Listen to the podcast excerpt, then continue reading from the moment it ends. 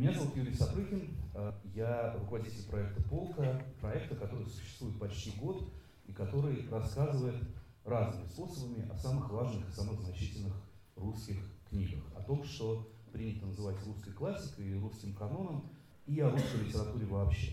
На сцене вы видите редакторов проекта «Полка» Лев Аборин, Варвара Бабицкая, Полина Рыжова и э, мысленно с нами э, э, Лена Макенко, наш редактор, который находится на лечении в э, городе Берлине и борется с тяжелой болезнью, но мы э, передаем ей наш горячий привет.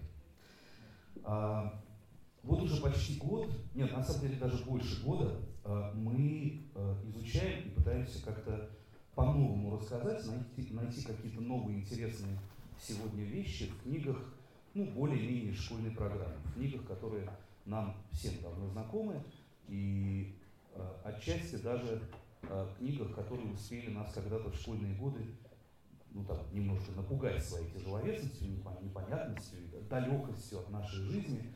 Э, собственно, одна из задач полки – это понять, а, а что же в них э, вневременного, что же в них близкого, что в них для нас важно сегодня. И должен сказать, что э, весь этот год мы очень много разговариваем, во-первых, друг с другом, во-вторых, с писателями, о которых мы э, так или иначе пишем. У нас за это время установились с ними какие-то доверительные отношения, и нам кажется, что мы чего-то про них поняли. И про эти про эти свои открытия, про это свое новое понимание мы хотели бы с вами сегодня поговорить. Не рассказать вам, а поговорить, поделиться с вами, услышать то, что вы об этом думаете. Важные вещи. Все эти писатели живые люди. Они э, до сих пор э, э, живые люди, которые э, вступают с нами в диалог, которые с нами э, спорят своими текстами, своей жизнью, э, которые пытаются нам что-то э, рассказать, что-то сообщить. Причем не в том школьном смысле, в котором ну, мы обычно говорим, что хотел Толстой сказать образом э, Платона Каратаева, что он хотел э, передать через этот образ. Э, это тоже возможная постановка вопроса, но э, если попытаться реконструировать э, историю того, как писалась та или иная книга, историю жизни того или иного писателя, то оказывается, что у него не было, в общем, какого-то специального содержания, для которого он придумал Платона Каратаева, и вот через него хотел это содержание рассказать. Все было устроено, как правило, несколько иначе. Что каждый из этих писателей это живой человек, с которым а, и, а, а, как правило, вообще писатели это очень живые люди. Они живее прочих. С ними а, вечно происходит какой-то водоворот страстей. Они, а, они очень страстные, они очень а, я бы сказал, чем крупнее писатель, тем, э, тем больше сила его э, идеи или сила его э, э, какого-то отношения к жизни, которое заставляет ему его во что-то или в кого-то влюбляться, с кем-то спорить, э, кому-то противостоять, э, э, пытаться что-то доказать или утвердить свое понимание жизни. Э, в этом очень много силы, в этом очень много страсти, и эта страсть действует на нас до сих пор. Раз уж мы оказались здесь э, сегодня, в месте, которое связано с э, Львом Толстым, одним из главных героев русской литературы и главных героев полки, то э, ну, вот для меня, например, я написал за это время большие статьи о, об Анне Карениной и, об, и о смерти Ивана Ильича. Для меня невероятным открытием было то, насколько Толстой, вот нам кажется, да, инстинктивно, что романы Толстого, особенно большие романы Толстого, это какие-то а, какие кирпичи мудрости, которые а, а, спустились к нам с небес в абсолютно готовом виде, которые нам нужно только как-то расшифровать, примерить на себя, понять, о чем в них говорится, прочесть вот эти длинные тома, где-то пропуская войну, а где-то пропуская мир. Вот. А, и а, мы не всегда можем себе представить, и это для меня лично было открытием, насколько эти большие романы полемичны, насколько они завязаны на современности, насколько Толстой в них э, пишет не о каких-то личных истинах ему открывшихся, не о каком-то содержании, которое он хочет передать через область Платона Каратаева, а насколько он вот буквально ругается со своими современниками, насколько это все заряжено полемикой по отношению к тому, что происходит вокруг. Анна Каренина, ну вот самый, пожалуй, яркий тому пример, это роман, который пишется 4 года, с 1773 по 1777, и пишется буквально в параллель с происходящими вокруг событиями. То есть война, на которую Вронский в эпилоге уезжает добровольцем, она разражается ну, в тот момент, когда Толстой начинает Анну Каренину, никакой войны еще нет.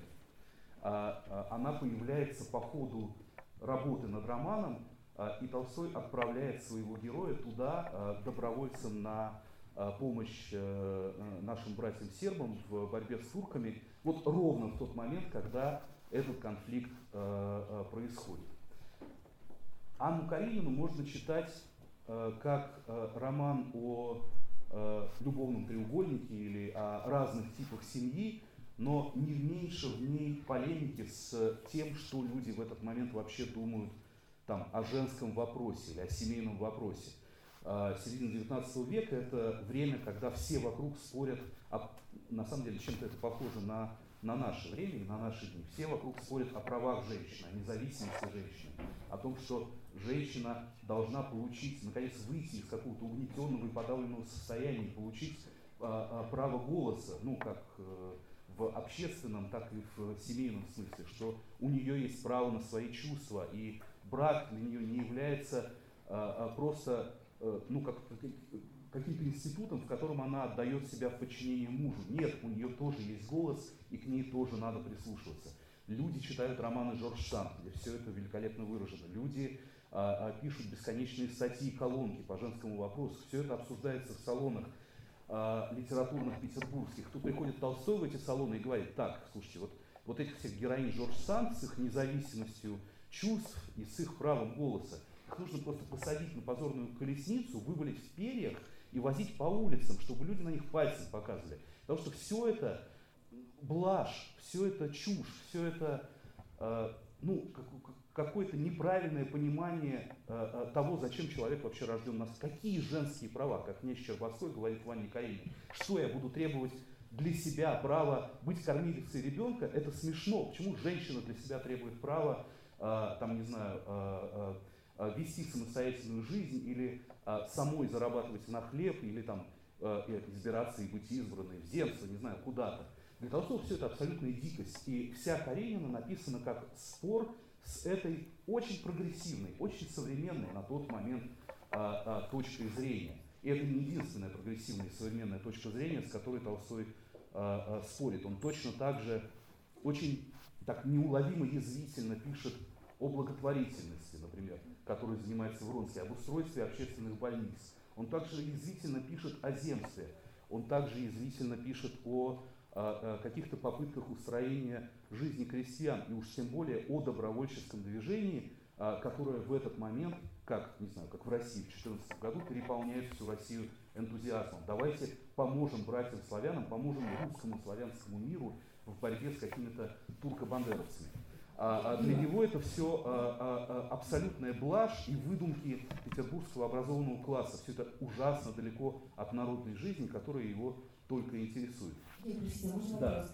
А, несмотря на это, конечно, несмотря на действительное отношение, которое вы заметили, а, к правам женщин, а, тем не менее, он парадоксальным образом все равно а, утверждает некую самостоятельность, да? То есть он в этом формате движется или нет? А, понимаете, ну, не мне вам объяснять, что в этих, а, а, чем, опять же, чем крупнее автор и чем крупнее произведение, тем сложнее сказать. А, Толстой хотел сказать то и опровергнуть это. А, а, Анна Каренина – это стереоскопический роман, это 3D или 5D, когда в ней есть очень много правд. И ко всем этим правдам он относится не только с осуждением, но и с сочувствием.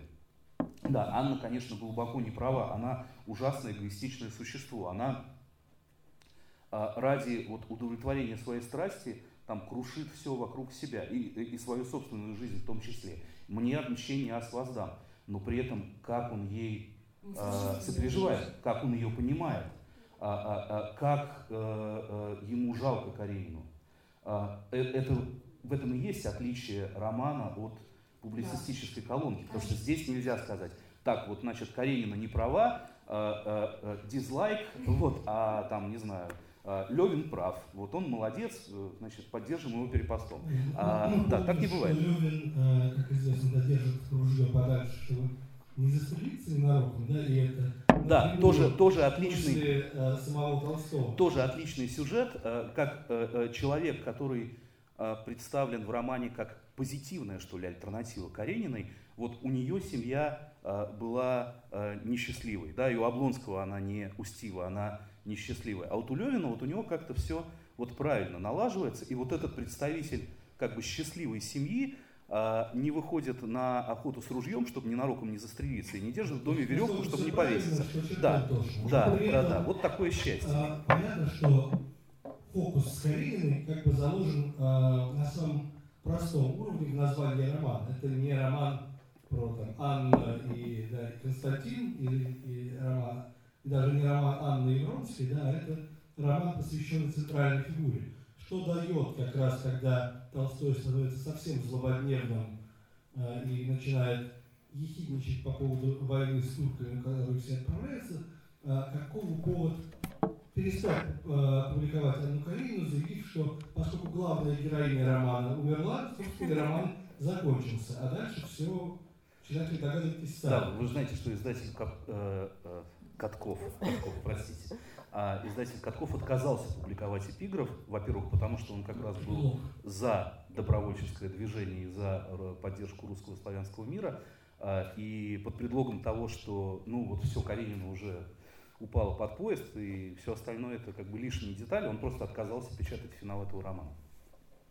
Вот, и при всем при том, при всей при этой полемичности, а, при том, что а, в э, каждом, не только публицистическом, но художественном тексте Толстого можно найти очень горячий спор против каких-то а, актуальных и современных на тот момент вещей. А, а, точно так же, как э, половина войны и мира продиктована его желанием дать отпор важным, мудрым историкам, которые пишут о том, что там Кутузов был просто орудием Александра Первого, мудрого гения, который вот так всех а, эффективного менеджера, который всех эффективно а, а, направил действия русских войск, да, да, да, приведя их к неизбежной победе.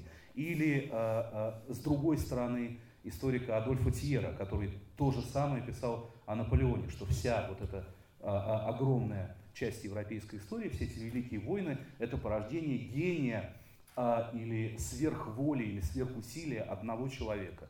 Вот. Толстого это все страшно раздражает, и половина войны и мира, и все те и, и, и, историосовские а, а, объяснения, и весь эпилог написан для того, чтобы просто поругаться с этими историками. Замечательно, что да. параллельно это раздражает Достоевского, который в это же примерно время значит, выводит такого карикатурного Наполеона в лице Раскольникова и показывает, к чему эта гениальность в конце концов ведет.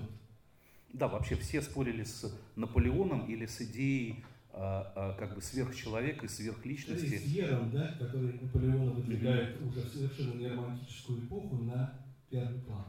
Да, так вот, я все никак не могу закруглить свою мысль, вернуть ее куда-то а, к, в точку А, из которой она далеко ушла. Так вот, при всей этой полемичности и при всей сиюминутности, которую мы сейчас не всегда можем почувствовать, мы не всегда можем понять, что в каждом конкретном случае так раздражало Льва Николаевича или с чем он бросался спорить.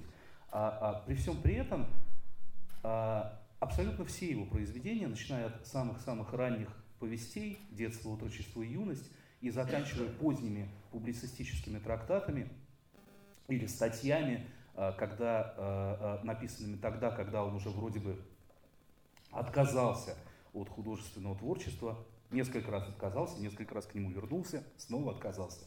Так вот, все, что им написано, все это а, а, пронизано какой-то одной и той же мыслью, что все это а, про одно и то же. Все это про то, как человеку жить свободно и счастливо, как ему отбросить все социальные условности, все а, какие-то иллюзии или временные а, подпорки, какой-то коллективной галлюцинации, которые на этого человека постоянно пытается насадить цивилизация, а, история, культура и общество.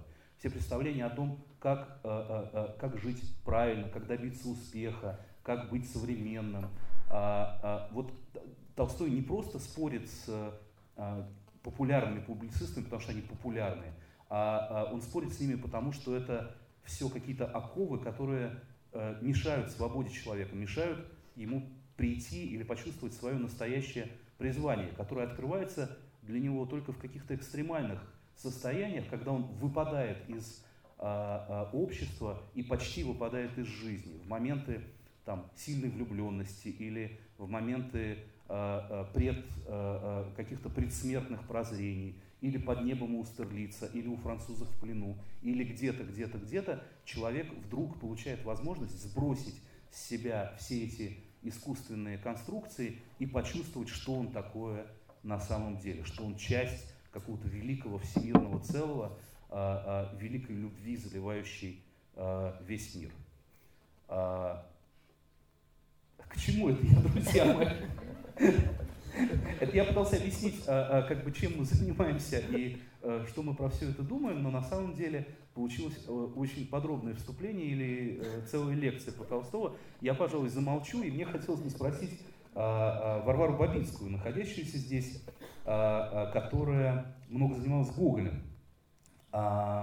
Можно ли у Гоголя, вот так же, как у Толстого, при все, вот еще более разный писатель, да, от вечеров на хуторе близ Диканьки до выбранных мест из переписки с друзьями, а, минуя мертвые души и все на свете, украинский период, петербургский период, период религиозного проповедничества, ну вот все это как минимум три разных человека, которые писали очень-очень разные тексты. А можно ли у Гоголя найти такую одну мысль или какую-то э, э, цельность, которая в, э, в нем есть и проходит через все эти тексты? Да, конечно. Вообще для, для меня э, опыт работы над статьями на полке э, очень дорог именно тем, что это не то, чтобы попытка заниматься литературоведением, хотя в этом есть какие-то элементы, безусловно, литературоведения, а это скорее э, возможность такого читательского опыта, который мы в повседневной жизни редко можем себе позволить. То есть, например, я вот писала статью о мертвых душах, и, конечно, приходилось читать очень много книг о мертвых душах, собственно, о тексте, но оказалось внезапно, что самое интересное, ну, комплекс не знаю, текст, текстов связан именно с личностью Гоголя, который в моем читательском сознании существовал, как, возможно, у многих, а, кто не погружался в него, ну, например, мало кто кому приходит в голову взять и читать Григория Листа «Переписки с друзьями». Конечно, э, испортившая репутацию Гоголю, э, значит, в глазах его современников. А, но а, когда это дело как бы приходится, то оказывается, что вообще-то, вот, отвечая на ваш вопрос, это не три разных человека, это один вполне последовательный, один человек, который последовательно идет к, э, ну, то, чего вы не сказали о Толстом, я, э, хотя, возможно, подумали, э, я рискну сказать о Гоголе, как бы ищет Бога. Он ищет Бога всю жизнь разными, средств, разными средствами, но вполне последовательно. А... Да, но что интересно, безусловно, э, э, Толстой ищет Бога, просто э, ища этого Бога, он одновременно вместе с разными другими социальными конструкциями или культурными стереотипами разрушает и того Бога, который существует в церкви. Он отказывается, вот этот конфликт Толстого с церковью, это же не, не конфликт там, атеиста с верующими или еретика с верующими, это конфликт человека, для которого а, а в церкви Бога нет, он там, он там искусственный, он не настоящий, он весь состоит из каких-то а, очень неестественных человеческих установлений. Вот, и он пытается пробиться через это понимание к какому-то, по его мнению, более, более глубокому и более широкому. Да, но потому что Толстой идет от русской православной церкви, а Гоголь, наоборот, к... при, приходит к ней, на самом деле у них очень похожая эволюция, поскольку, например, они оба в какой-то момент э, отказываются от своего от, от художника в себе, да, говорят, что э, Гоголь прямо считал искусство э, ступенькой к проповеди. Это э, как бы искусство, это та форма, э, такая, такой способ позолотить пилюлю, форма, которой можно э, скормить читателю, э, скормить читателю какую-то истину. И что их объединяет э, в их странных религиозных душевных движениях, в смысле не, не ортодоксальных, скажем так, а, это а, попытка и Бога, и дьявола в каком-то смысле найти на земле. церковь, она совершенно оторвалась вот от, от жизни, они в земле, как бы, в человеке и в себе. И вот Гоголь пишет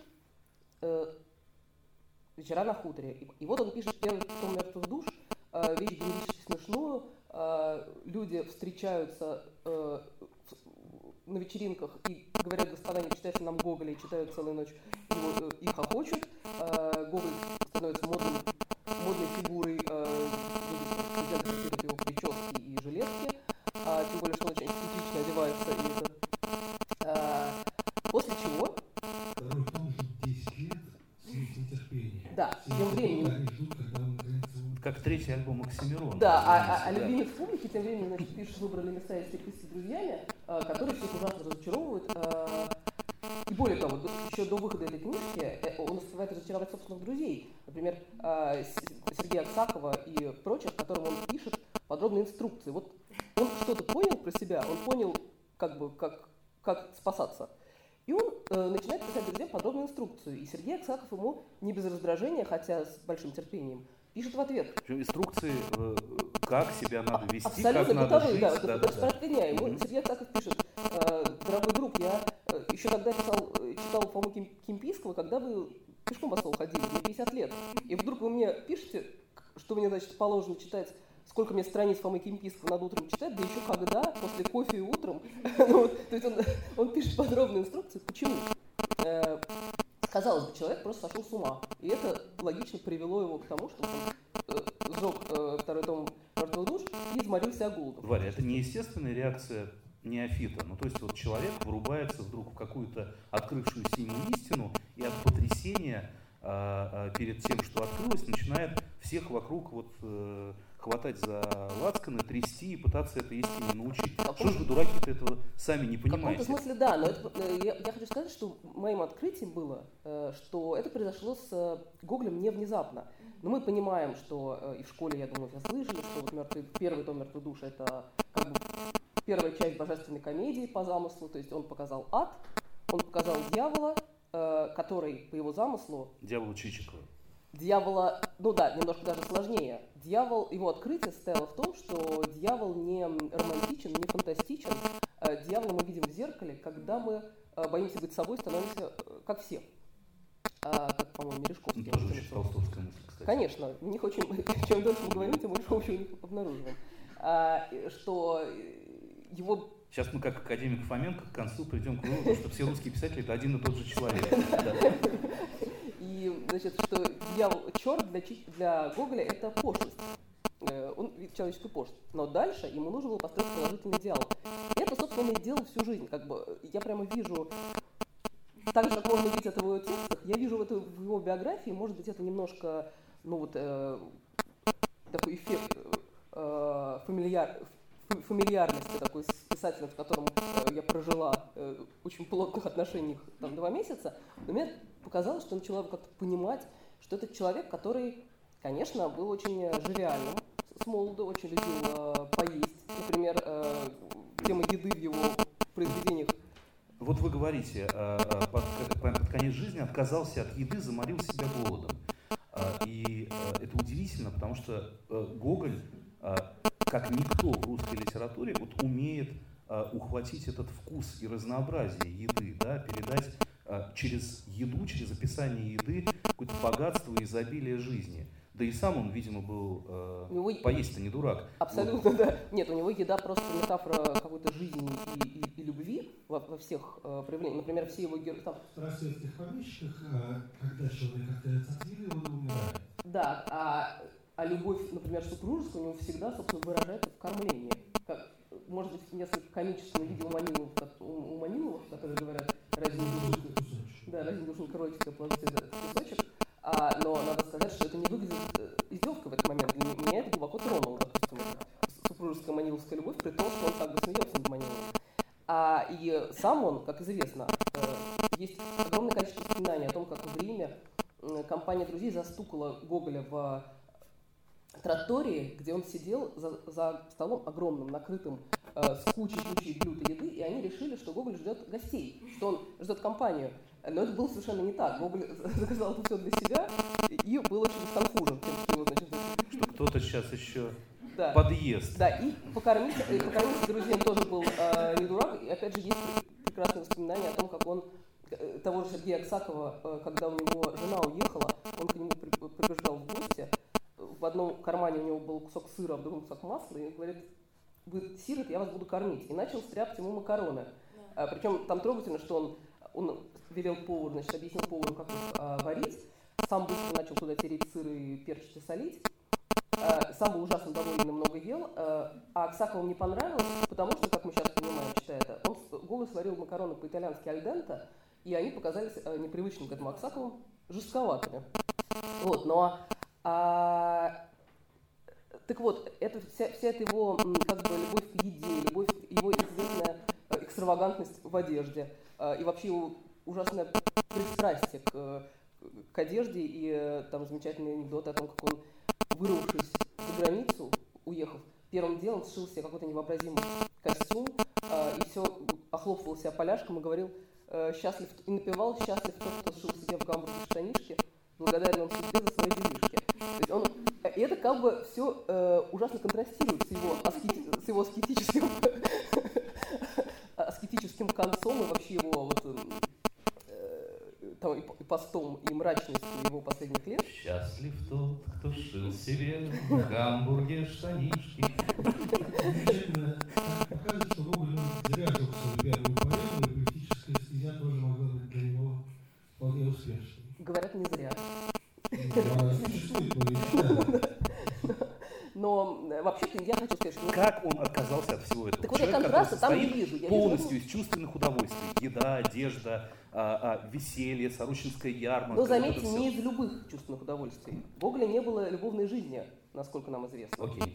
А, то есть я как бы вообще-то можно э, весь образ, ну как бы всю его долгую э, э, эволюцию можно рассматривать как вполне такую монашескую эволюцию, ну это как бы метафора, потому что он э, э, вот все те удовольствия, которым он предавался, они э, это удовольствие, которое, например, проповедовал Честертон, э, который говорил, который, у которого была целая теория э, безвредных удовольствий, что любое безвредное удовольствие, оно вообще-то человека облагораживает, оно полезно, потому что ну, оно делает его счастливым, и человек счастливый, если упрощать, он э, добрее к ближнему.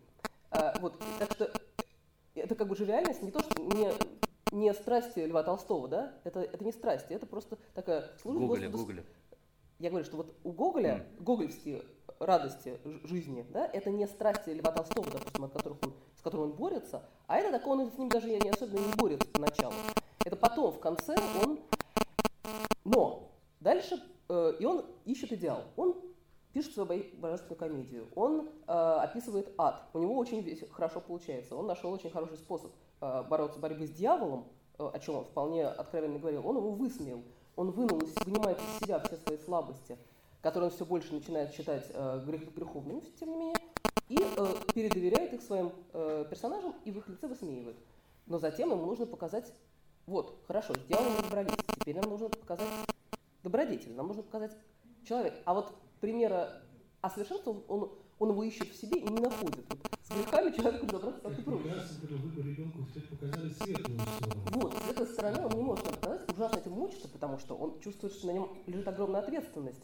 Он поехал за работой, как бы и не выполнил эту работу. Он, ему кажется, что от него вся как бы Россия ждет, что он сейчас расскажет, как надо жить. А у него это уже не получается.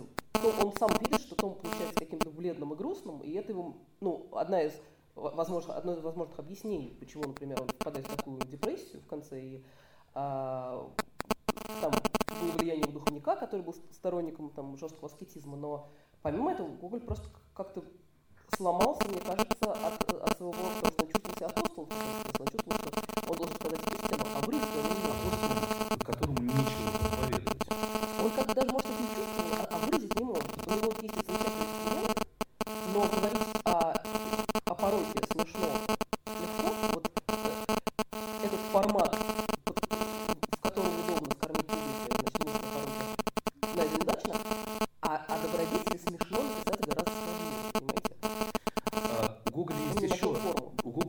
еще одна такая сквозная линия, еще одна а, тема или мысль, которая его все время занимает, а, неправильно было бы его представлять как человека, который ну, вот так порхает, развлекается, ест пасту и, и носит жилетики. Да? А, а, это мысль о, о, о, о страшном, о том ну, как бы зловещем, дьявольском или демоническом, что зримо или незримо присутствует в этом мире.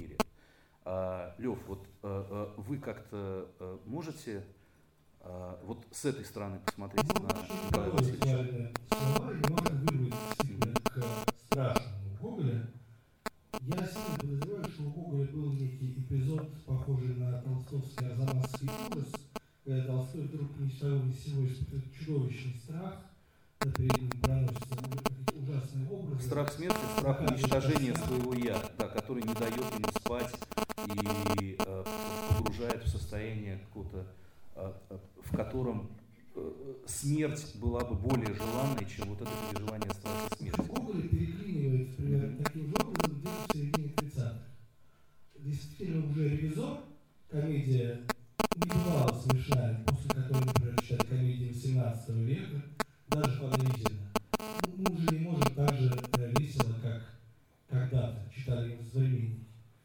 Для Гоголя «Ревизор» оказывается страшной неудачей при первом его представлении он разочарован настолько, что с огромным трудом принимает поздравления и вообще снова держится, чтобы не уехать из России, как он планировал тут же. Он несколько дней, ну, прям неделю спустя. И пишет специальную вторую пьесу вдогонку, чтобы всем объяснить, как не, не правы, не понятны его ревизора. Он пишет две пьесы вдогонку, одна это театральный раздел да. после представления новой комедии, но затем Гоголь пытается написать еще и конец ревизора, а, где все заканчивалось а, нравственным поучением, а, на что Михаил Чекин стал грудью и сказал, что он не позволит портить прекрасную пьесу этим скверным финалом. Набоков очень хорошо писал, что перед нами редчайший пример гения, который пытается уничтожить собственное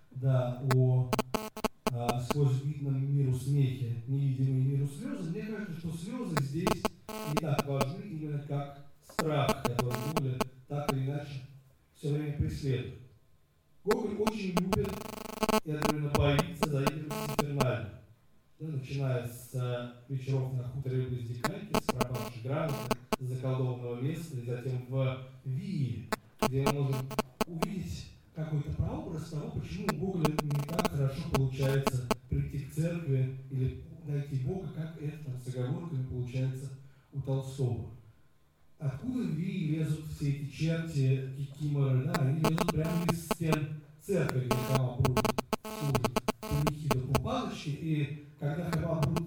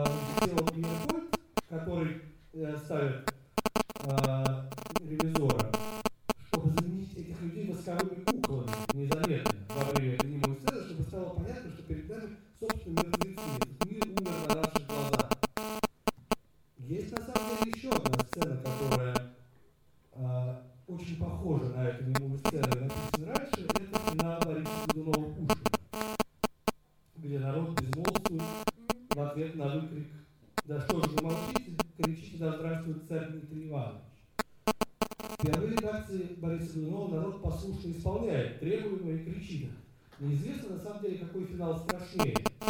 А, но вот это желание Пушкина окончить пьесу угрожающим молчанием, которое советские литературоведы трактуют как признак надвигающейся революционной бури, на самом-то деле никакого признака нет, нет, все просто оцепенели.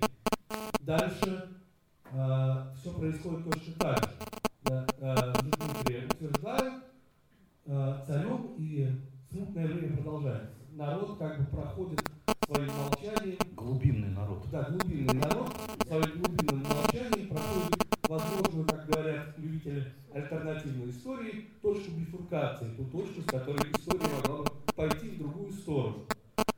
И Пушкин, мне кажется, один из тех авторов, который тоже тему страха разрабатывает очень глубоко. Когда я писал статью о пиковой даме, а, и пытался разобраться в том, насколько это связано с готической традицией, я понял, что у Пушкина э, страх одновременно иронически снимается, да, он, например, очень большую роль в этой повести играют эпиграфы. И один из эпиграфов, выдуманная цитата из шведского мистика Эммануэля Свейденборга о а, значит, какой-то а, старой даме, которая, призрак который явился и сказал там, «Доброй ночи, господин царей». Нет у Свейденборга такого места, Пушкин это придумал. Но понятное дело, что когда мы это читаем, это явно такой как бы анекдотический, комический момент. Страх перед старой графиней, которая дело является бреющим Германом и открывает ему трех карт, немножечко снижается. Вместе с тем Пушкин всегда где-то подспудно держит вот этот э, страх потустороннего и понимает его присутствие. Что Пушкина больше всего пугает? Не дай мне Бог сойти с ума. Да, э, жизни мыши и беготня, вот два родственных его стихотворения, э, о, о ужасе повседневного быта и о ужасе сумасшествия, это то, что всегда его солнечную сторону, да, его апологическое, можно сказать, начало, затеняет. Ему очень страшно обернуться, как когда Бакаров пистолет через плечо и увидеть там что-то ужасное. Тень. Да, увидеть там тень, черного человека, как, который приходит к Моцарту в Моцарте и Сальере. Мы не знаем, это простой клиент, он заказал Моцарту ранее. Но понятное дело, что это возводится в какой-то абсолют. Я, наверное, чуть-чуть продолжу потом эту тему э, еще в первом сейчас... Да, про страх. Э, тут, конечно, э, прямым наследником, хотя и э, с временной разницей, временным диапазоном почти в э, столетие, прямым наследником Гоголя оказывается Булгаков, который уже в советское время пишет большой роман, населенный разными демоническими сущностями, где сам дьявол посещает Москву, чтобы навести в ней какие-то свои порядки. И вот удивительно, что то, что у Пушкина присутствует как тень, которую страшно, вот в его гармоничном солнечном мире присутствует как тень, которую страшно увидеть. То, что у Гоголя лезет изо всех щелей, показывая какие-то свои безобразные личины, и э, какие-то свиные рыла, да, непонятно, как от этого отбиться. Вот э, все эти э, как бы э, гости из ада у Булгакова вдруг оказываются совершенно не страшными.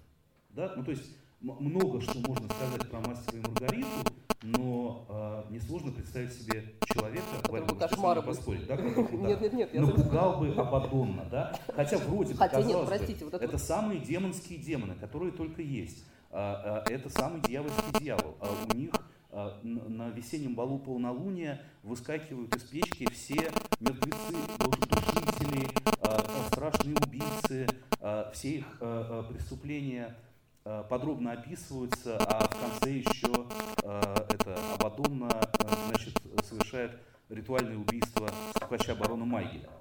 Вот. А, и это не страшно. Ну, то есть и Булгаков не пытается сделать так, чтобы это было страшно. Это какие-то темы, которые э, входят в картину мира как просто одна из красок. Вот, и более того, это, одна из, это один из оттенков серого, потому что, э, если говорить про зло в «Мастере и Маргарите», то, конечно, вот все эти бесконечные управдомы, там, Никаноры Басы, директора Варьете, а, какие-то администраторы римские, вот вся эта московская шелупонь, это тоже зло. Вот, это мелкое, а, а, такое бытовое, это, а, это жековское зло. Это гоголевское пошлое зло. Да, да, да. Зло как пошлость, mm-hmm. конечно. Естественно, что образ дьявола в принципе, очень много где встречается. Я писала недавно статью про Белую гвардию, и я обнаружила, что Белая гвардия тоже есть дьявол. Хотя не такой видимый, как в «Маске Маргарите», но тем не менее, там эту роль исполняет шпион Шполянский, такой очень очаровательный Который специалист Виктора Шкловского. Ну, частично. А, он смешно одевается, у него, как подчеркивает Булгаков, комедийские байки. То есть он выглядит очень мило. И это единственный а, герой Булгакова, который нет никакой... А, он как будто появляется сразу готовым. То есть он никак не развивается в романе. А, и это вызывает ощущение некой, некого какого-то страха перед ним.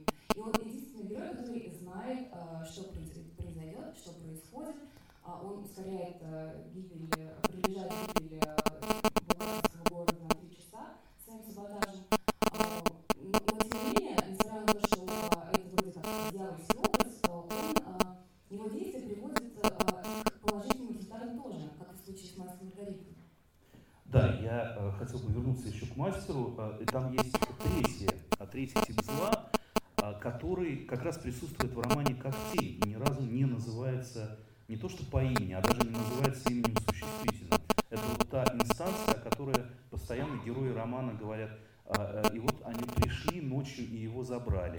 Или а, надо позвонить куда следует. Там Берлиоз бежит к телефонному автомату, чтобы позвонить куда-то. Да? А, и сообщить о том, что ходит по патриаршим по прудам подозрительный иностранец. Или там вся Москва спит, но только в одном учреждении горит свет, и там идет работа это, а, а, да, понятное для каждого человека 30-х годов а, как бы зло, которое нельзя называть, такие Волан-де-Морты из ОГПУ НКВД, вот, которые действительно э, проходят сквозь, сквозь весь роман «Мастер Маргарита» неназываемыми, невидимыми тенями, которые, тем не менее, постоянно вторгаются в действие. И Волан со своей свитой в некотором роде выступают, что ли, их конкурентами. Да? Это э, борьба двух башен, борьба двух силовых структур.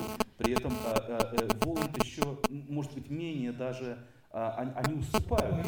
Зло, да, против, ну, да, против безликого. Может быть, даже не, даже не столько против, сколько такое апофатическое определение настоящего зла. Это делят, делят между да. собой полномочия, и Воланд немножко в каких-то ситуациях так пасует перед ними, ну, отступает, давая им да. совершать Настоящее свою зло работу. настолько зло. Звони никуда. Да. Дьяволу сделали. Да. Но почему-то дьявол не желает. Ну, не, да, не, нельзя, нельзя звонить, жаловаться на дьявола в НКВД, потому что э, э, от этого дьяволу может стать э, ну, да, да, да.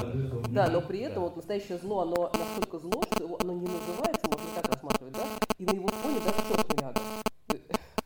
Много о нем говорит. Ну, миляга не миляга, но какой-то такой старомодный, а, очень а, с хорошими манерами. А, Халате. Да. Хотя у вас, кстати, у мастера говорит, есть гипотеза, которая меня очень удивила, о том, что никакого добра в финале может быть Воланд не совершает по отношению к главному герою. Ну, да, это такая немножко еретическая гипотеза.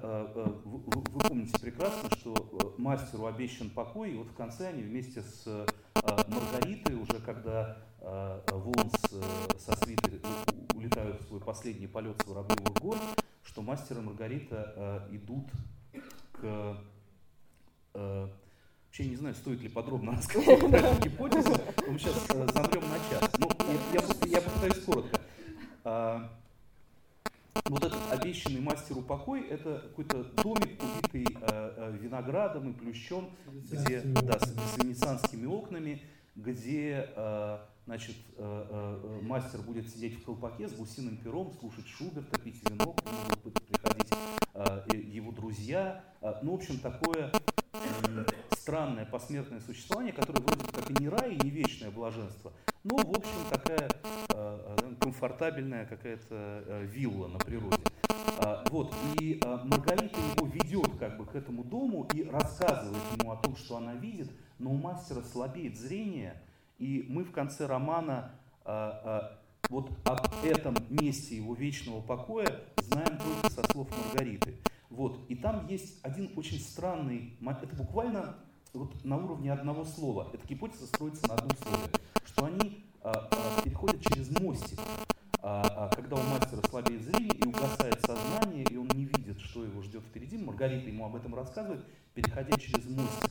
А несколькими главами ранее Маргарита видит сон, в котором значит, она идет по какой-то очень пустынной местности, переходит через мостик и видит какую-то утлую то ли избушку, то ли баньку, всю из покосившихся бревен, каком-то унылом пейзаже, от которого хочется повеситься от одного его вида. И вот в этой баньке, а, а банька, как мы знаем из Достоевского, да, это тоже вечность, да, это банька с пауками, это символ вечности. В этой баньке стоит мастер и кричит, а, а, просит ее о спасении, кричит немым криком.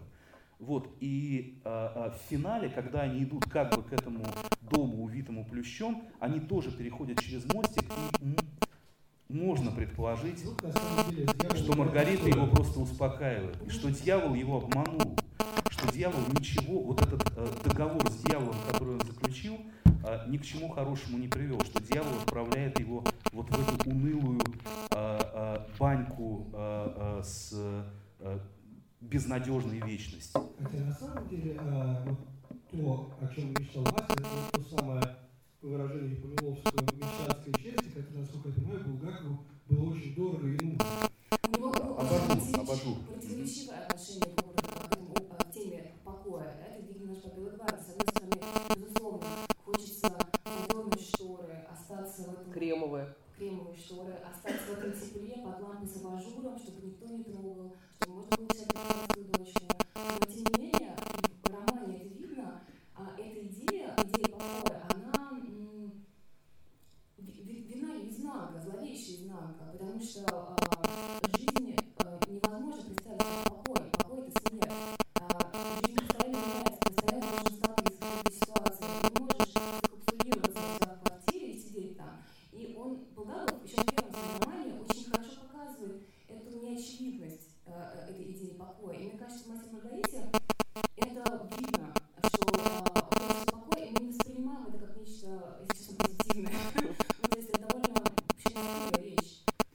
А, но что по-настоящему страшно, может быть, в «Мастере и Маргарите» это не Воланд, и не, не НКВД, и не управдомы, а страшно то, насколько а, а, Булгаков пишет роман про себя. Это тоже какая-то вещь, на которую мы не всегда обращаем внимание. Нам кажется, что вот это про кота, который подчиняет примусу, раскачивается на люстре, про забавные похождения в Москве каких-то демонических существ, про, да, про, про Иешу в Иерусалиме, про а, сеанс черной магии с последующим разоблачением, про черта лысого. А, но а, а, как только ты начинаешь а, смотреть, как этот роман писался, а, вот у меня было просто а, ну, как такое очень сильное Э, холодок какой-то по коже от того, как, до какой степени Булгаков пишет его про себя. То есть начинается все с того, что он действительно в самой-самой первой редакции вот придумывает эту мизансцену с э, каким-то э, иностранным инженером, который на патриарших разговаривает с Берлиозом бездомным. Один пытается сказать, что Бога нет, а он им, что Бог есть. Вот. А дальше Булгаков сжигает эту первую редакцию, в 30 году, оставляя только какие-то э, оборванные листы в двух тетрадях.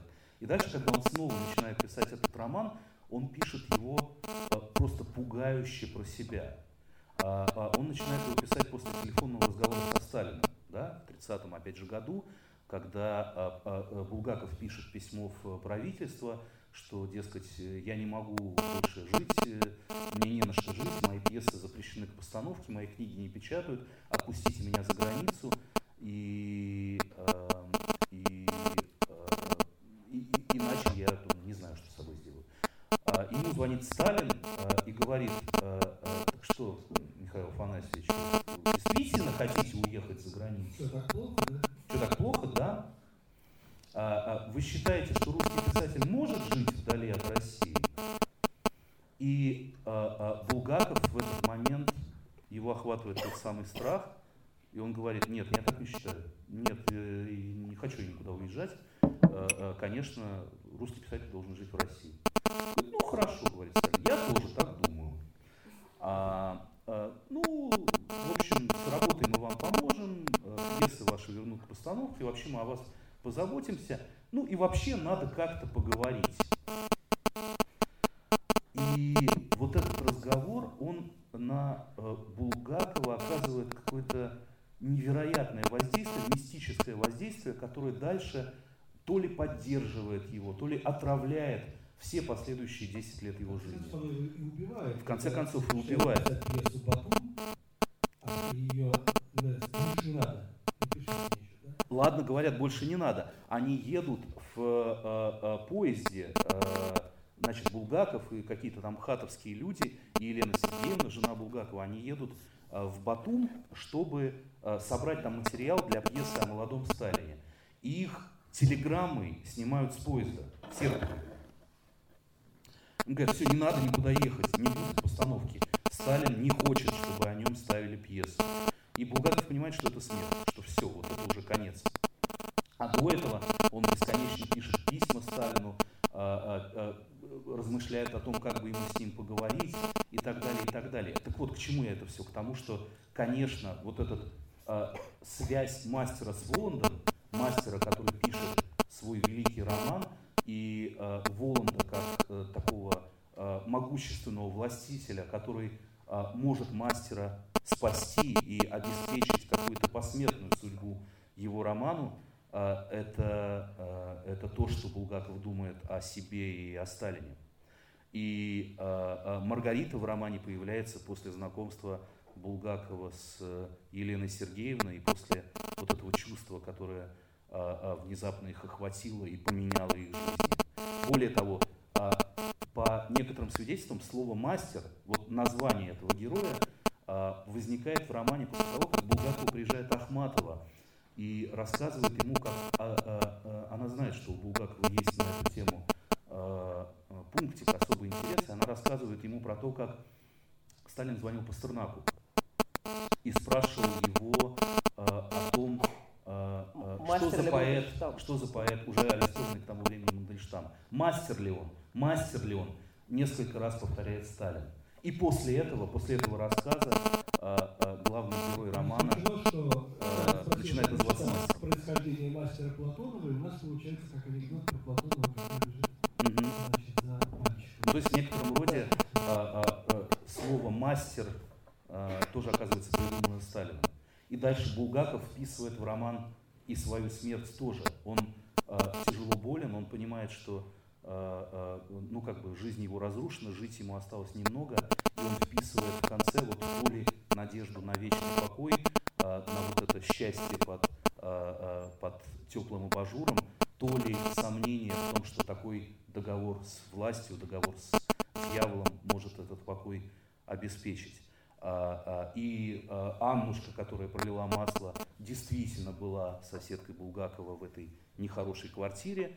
А, в доме на Большой Садовой, дом 10, где он жил с 21 по 23, кажется, год, и сама нехорошая квартира, а, ужасная коммуналка, населенная какими-то безумными, там, а, банька.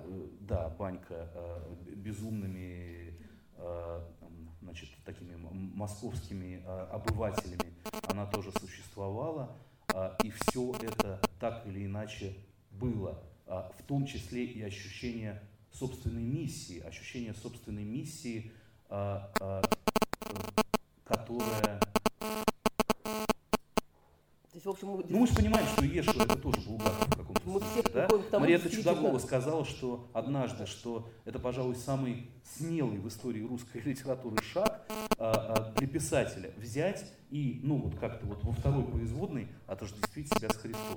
Сказать, что я это и есть тот евангельский герой, который претерпевает крестные муки. Я, писатель, претерпеваю крестные муки за правду. Но ну, мы сейчас действительно э, все больше свою конспирологическую идею подтверждаем о том, что все русские писатели это один и тот же человек, и он мессия. Булгаков а, определенно использует а, свой личный опыт и обстоятельства собственной для написания своих романов. Но мне кажется, степень э, этих заимствований и масштаб этих заимствований ну да, да, да. Мы, мы, мы конечно, все, э, э, про кого мы сейчас вспоминали, и Гоголь, и Толстой, и Булгаков, э, мы можем докопаться до того, насколько на их тексты влияют обстоятельства их собственной жизни, их биографические обстоятельства. Но некоторые выносят этот прием наружу, демонстрируют его открыто, пишут открыто свои тексты из собственной жизни, пишут только о себе, не прибегая ни к каким художественным вымыслам. Ну, да, я хотела сказать про Одного из моих любимых писателей, а, благодаря своей работе на полке я как-то с ним очень сильно сблизилась. А Розумов а, вообще считал себя академичным философом, поэтому ну, долгое время написал философский трактат, эссе многочисленные.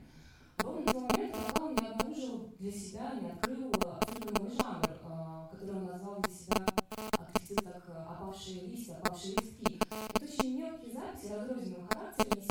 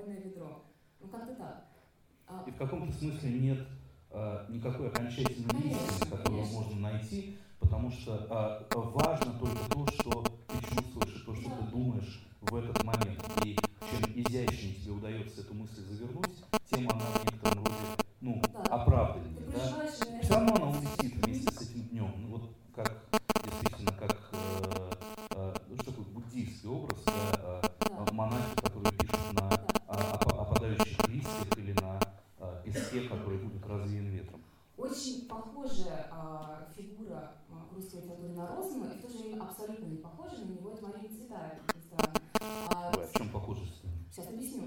А, символично, что а, Цветаева Роза очень любила, а, ценила даже в 11 самых восторженных письма. А, и Розанов, и Цветаева, они м, делают предметом а, литературы свою жизнь, свои, свои интимные переживания.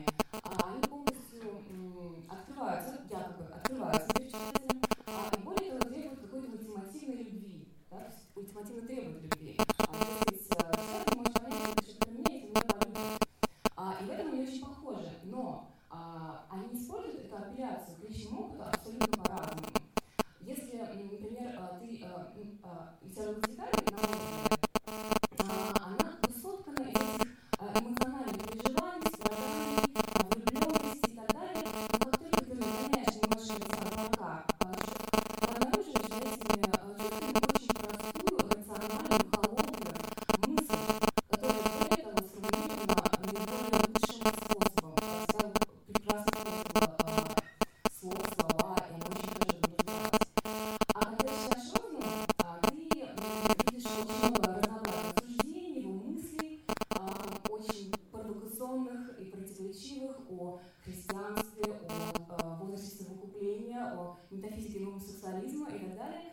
Но как только ты разгоняешь эти облака а, мыслей и суждений, ты вдруг обнаруживаешь какое-то очень теплое чувство.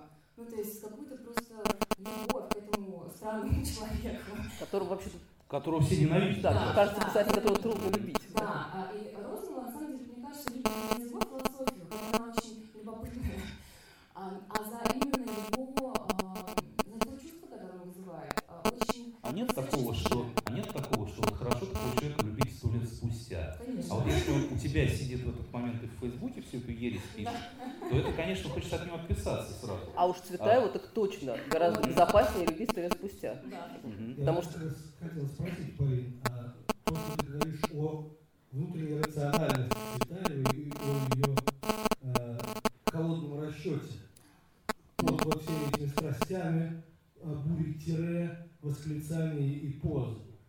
Как, как это связано с тем, каким она была человеком? Ну, ты знаешь, я могу, например, перебив Полину тебе сказать, что а, даже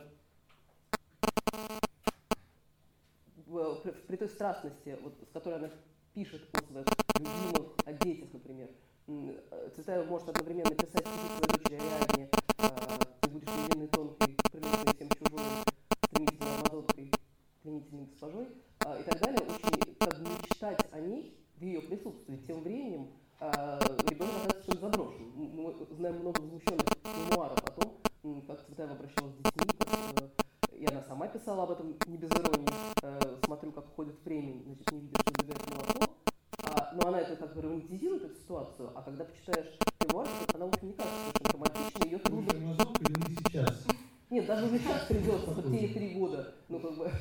Нет, ну окей, а ирония и ирония, но у нее же была чудовищная история с. Ну да, я просто специально не хотела ее как бы поминать в, в избежании каких-то спекуляций. Мы же не обвиняем Цветаеву в смерти ребенка. Все-таки у нас не такой... Но, но, но что я хотела сказать, это что действительно все воспоминания о, о ее реальном отношении к этим реальным людям, о которых она пишет так восторженно, а, показывает, что это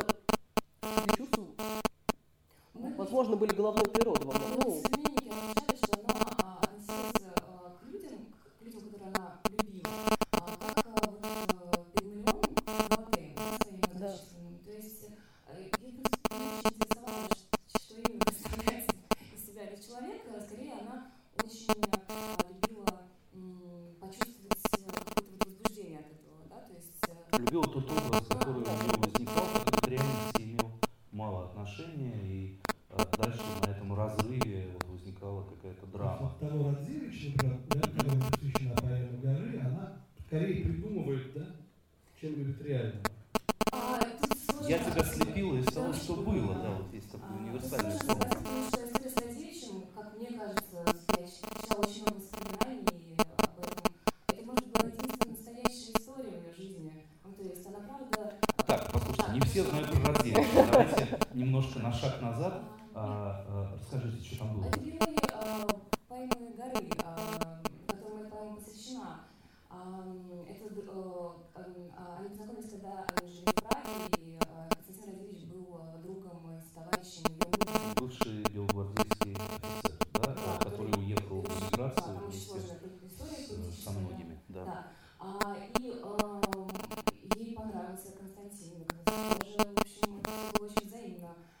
где-то три месяца она абсолютно выпала из реальной жизни, так что ее муж впервые э, получил, по-моему, один раз, когда поставил ей ультиматум, либо Константин, либо я. А, и она, в общем, быстро эту историю как-то для себя свернула, и, правда, еще несколько лет потом очень а, страдала и писала стихи об этом всем.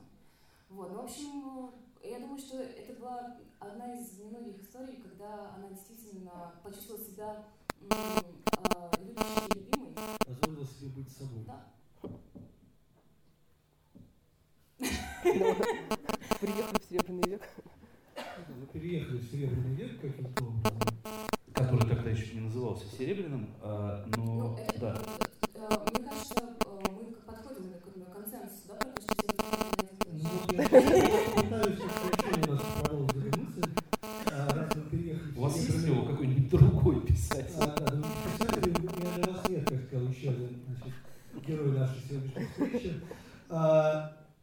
И раз мы с вами переехали в Серебряный век и его любовные драмы, тут, конечно, хочется поговорить про а, Андрея Белого и его а, страстная любовь а, к жене Александра в Анапольсе, любовь Менделеев и Блок.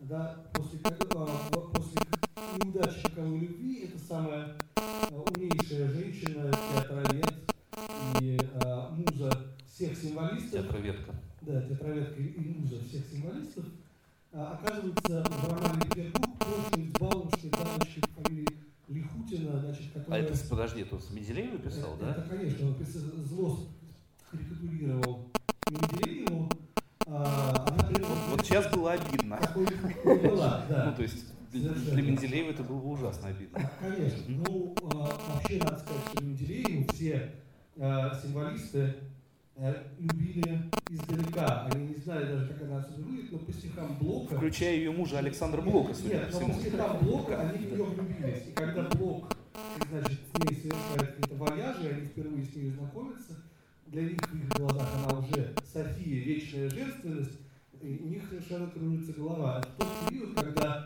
тексты, когда стихи способны создать впечатление, которое сегодняшний кинематограф не в состоянии создать. Мы не так в кинозвезд, как они тогда по стихам влюблялись в прекрасную даму.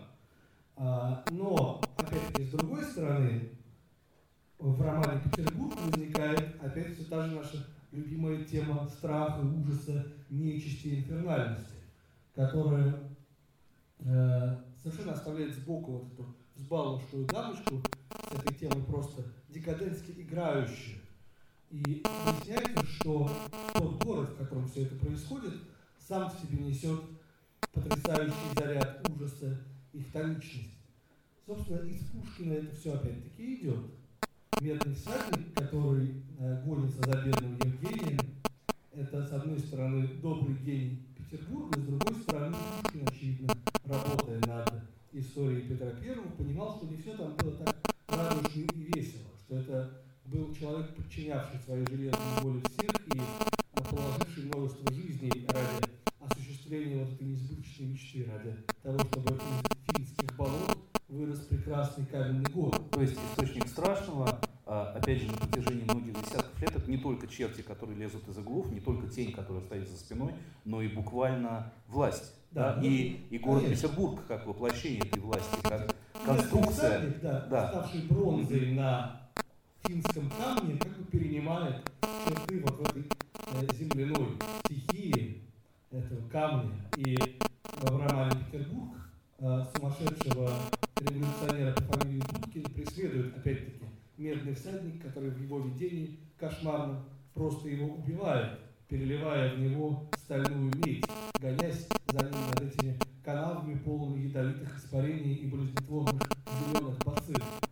Петербург Андрея Белого – такой самый мрачный из возможных Петербургов, постоянно меняющийся выводящий героев совершенно не туда, вопреки строгому геометрическому плану, который был еще Петром расчерчен. Так не могу понять, почему тебе нравится этот роман. И это роман нравится а, из-за его ужасающей сложности, в первую очередь. И из-за того, чтобы разобраться в нем, это такой, что называется, челлендж, который, э, надо сказать, поскольку у нас нет своего Джойса, хотя э, Белого с ним несколько раз сравнивали, сомнительно чтобы Джойс о Белом слышал, хотя авторы Белого Белому, в том числе Борис Пастернак, писали, что Джойс ученик Андрея Белого. Да, ну, в каком-то таком небесном виде, где все, все сплетено, и все писатели это один большой писатель, наверное, да. Но вот поскольку у нас своего Джойса нет, то Петербург прекрасно стоит ему на замену. И ровно потому, что... Прочитай Петербург челлендж. Да. Э, рациональность в нем очень э, интересно увязана со страхом и иррациональностью. Все в ней э, заверчено в один бесконечный ком, разрывающийся, конце взрывом бомбы. Как мы помним, э, первый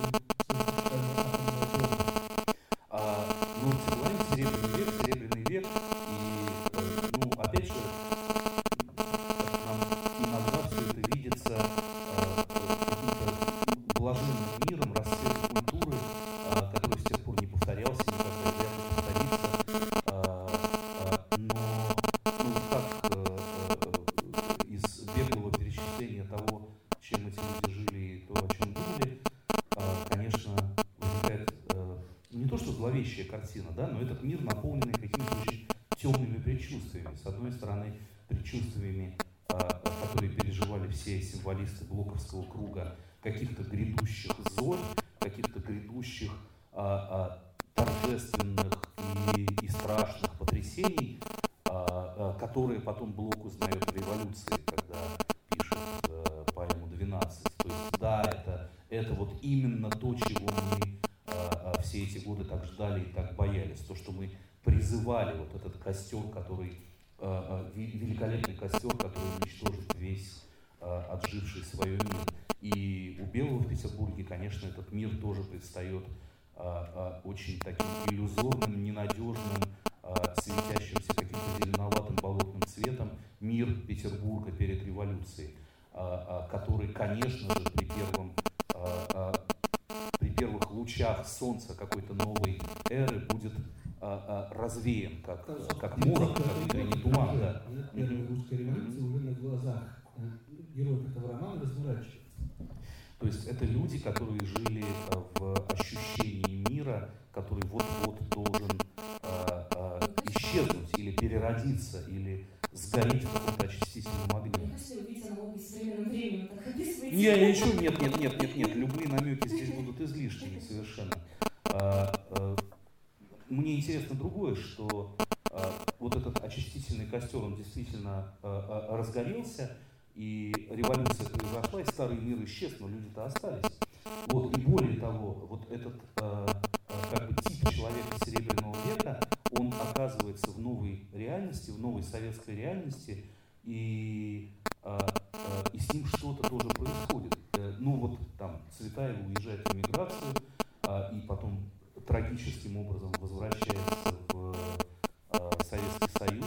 А, там Ахматова, ну, ее биографию мы все знаем прекрасно, и те а, а, тяжелые удары, тяжелые испытания, которые ей удалось пережить, а, довелось пережить, в которых выковывался вот этот а, а, мраморный что ли, образ великого поэта, который она несла э, в себе вплоть до 60-х годов, которые застали мемуаристы и молодые поэты круга Бродского, потрясающие в своем э, э, величии и какой-то и, и цельности, пришедший э, и э, утвердившийся окончательно э, из каких-то совсем-совсем прошлых десятилетий.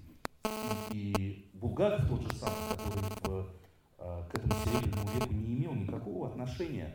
А, он был фактически киевским, ну не семинаристом, он был отец был преподавателем духовной академии, и, конечно, дорога семинариста была предначертана.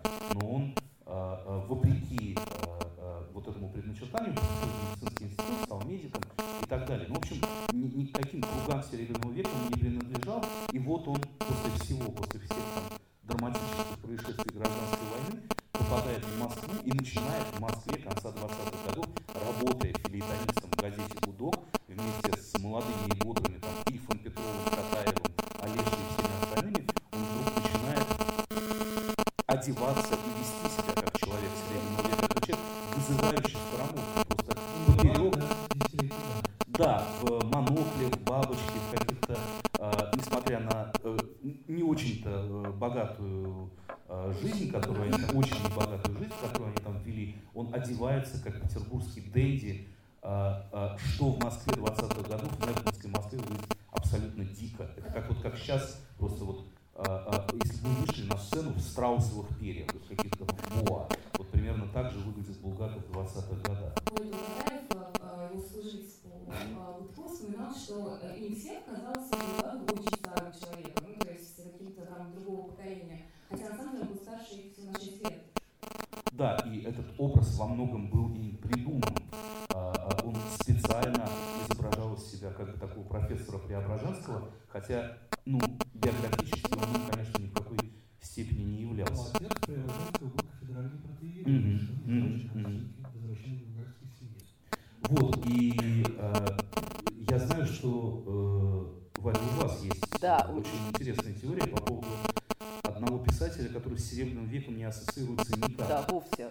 Надо сказать, это самое большое, наверное, удивление, какое-то личное читательство у меня э, за все время работы э, на полке возникло в связи с Варламом Тихоновичем Шаламовым, который, э, чьи колымские рассказы воспринимаются как, ну, наверное, самое страшное свидетельство о сталинских лагерях, э, которые, и такое свидетельство практически документальное.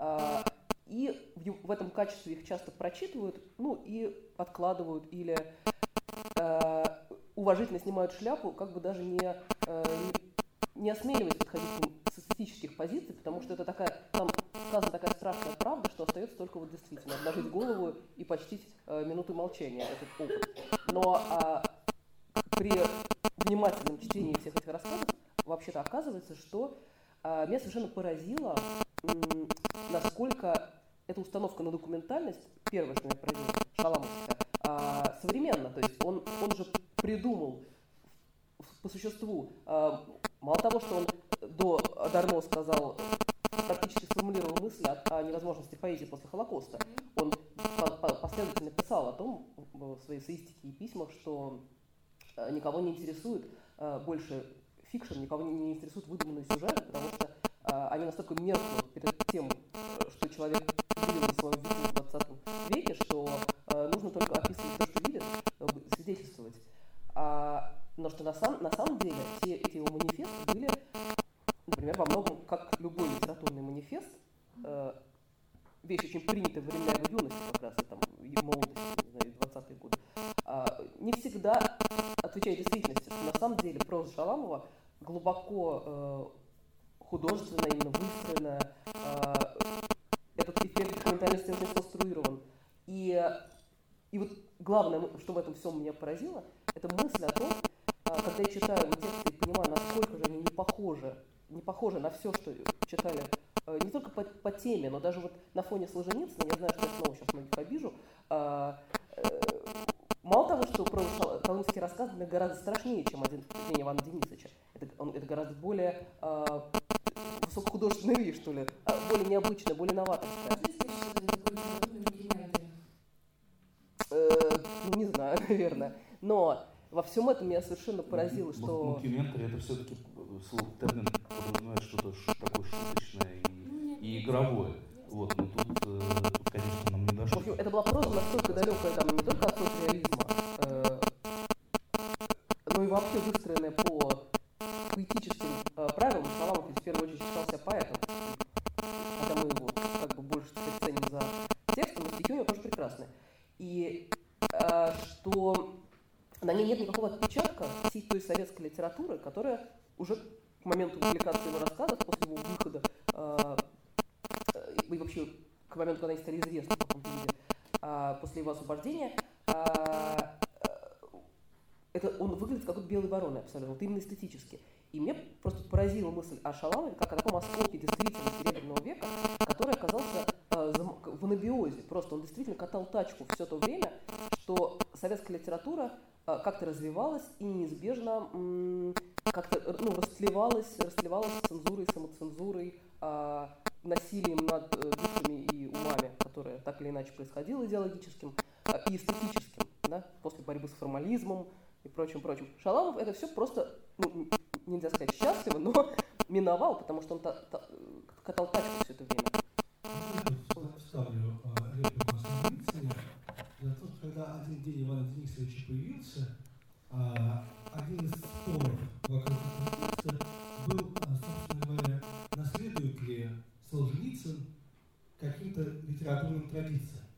И критики иммиграции говорили, что этот рассказ блистательный доказательство того, что советская литература уничтожена, а вот перед нами писатель, поглядите, который а, развивает традиции Ремезова, Клюева, вот этой народной прозы Кузьмина, а, да, и как будто наследует Серебряному веку, отметая а, всю космос, которая приходила к нам из-за кордона, из Советского Союза. С другой стороны, уже более поздние, видимо, более трезвые исследователи считают, что «Один день Ивана Денисовича» — это проза сродственная соцреалистической. Вспомним, что кульминация этой, э, этой повести, или, как считал Солженицын, большого рассказа, это сцена э, самозабвенного труда подневольных заключенных, которые строят значит, э, да, какое-то там здание из шлакоблоков.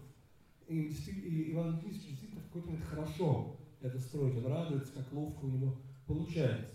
Критик Лакшин говорил, вот, посмотрите, как хорошо этот человек работает, какой преступным, как, каким преступным ужасом было держать таких прекрасных работников в лагерях, когда как они могли значит, помогать нашей стране на вольных началах.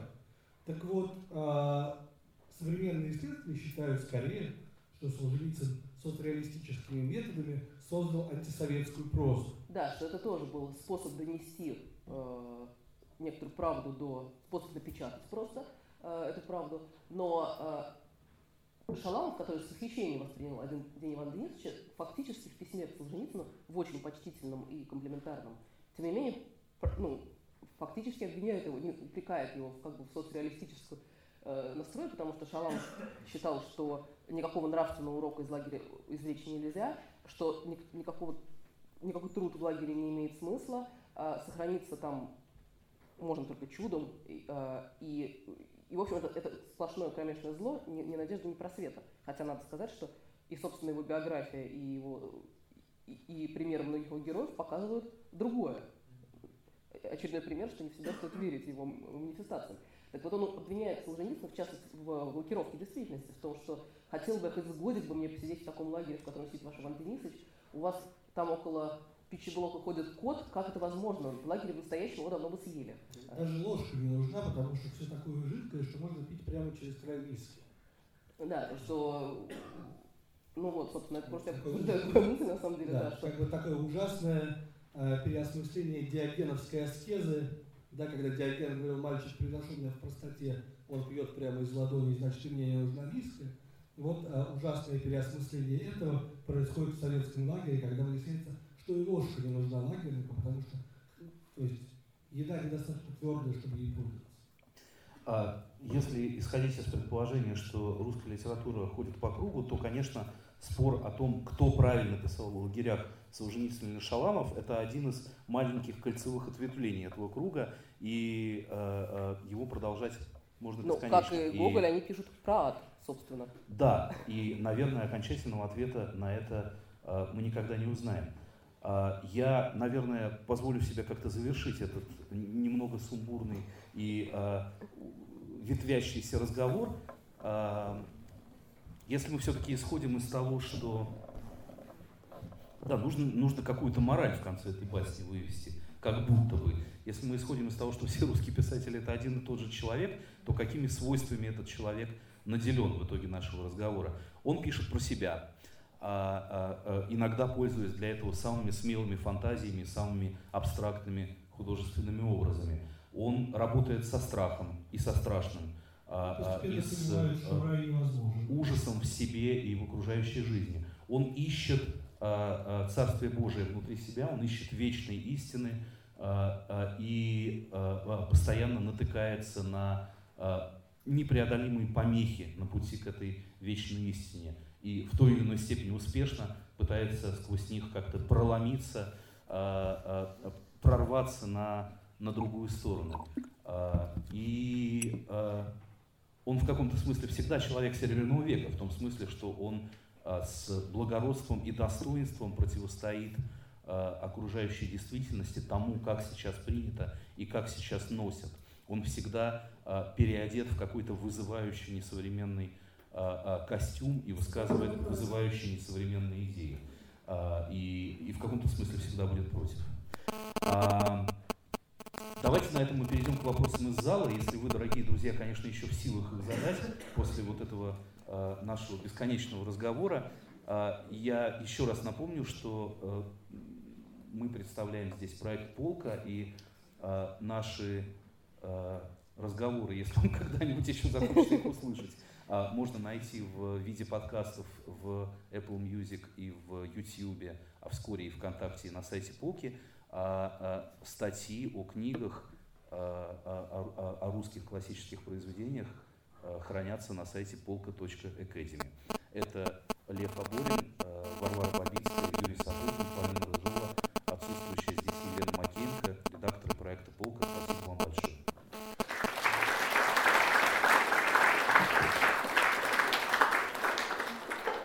А, еще здесь с нами а, Катя Мигаль и Света Цепкала, наши коллеги, которые находятся в зале, вот, и которые э, отвечают за красоту проекта «Полка» э, во всех возможных смыслах.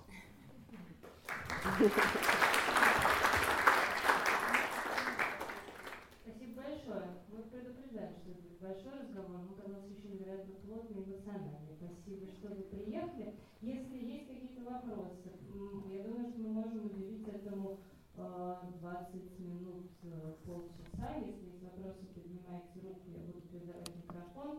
У меня остается никакого шанса задать два моих и вопросы и от пользователей Инстаграма, которые часть. Поэтому сразу к вопросам из зала. Огромное спасибо за такой замечательный массив э, знаний, ассоциаций, коннотаций. В общем, все было супер. Скажите, а в этом космосе, э, который возник у нас на глазах, советская литература как-то существует, или это нечто жалкое, упавшее в пропасть?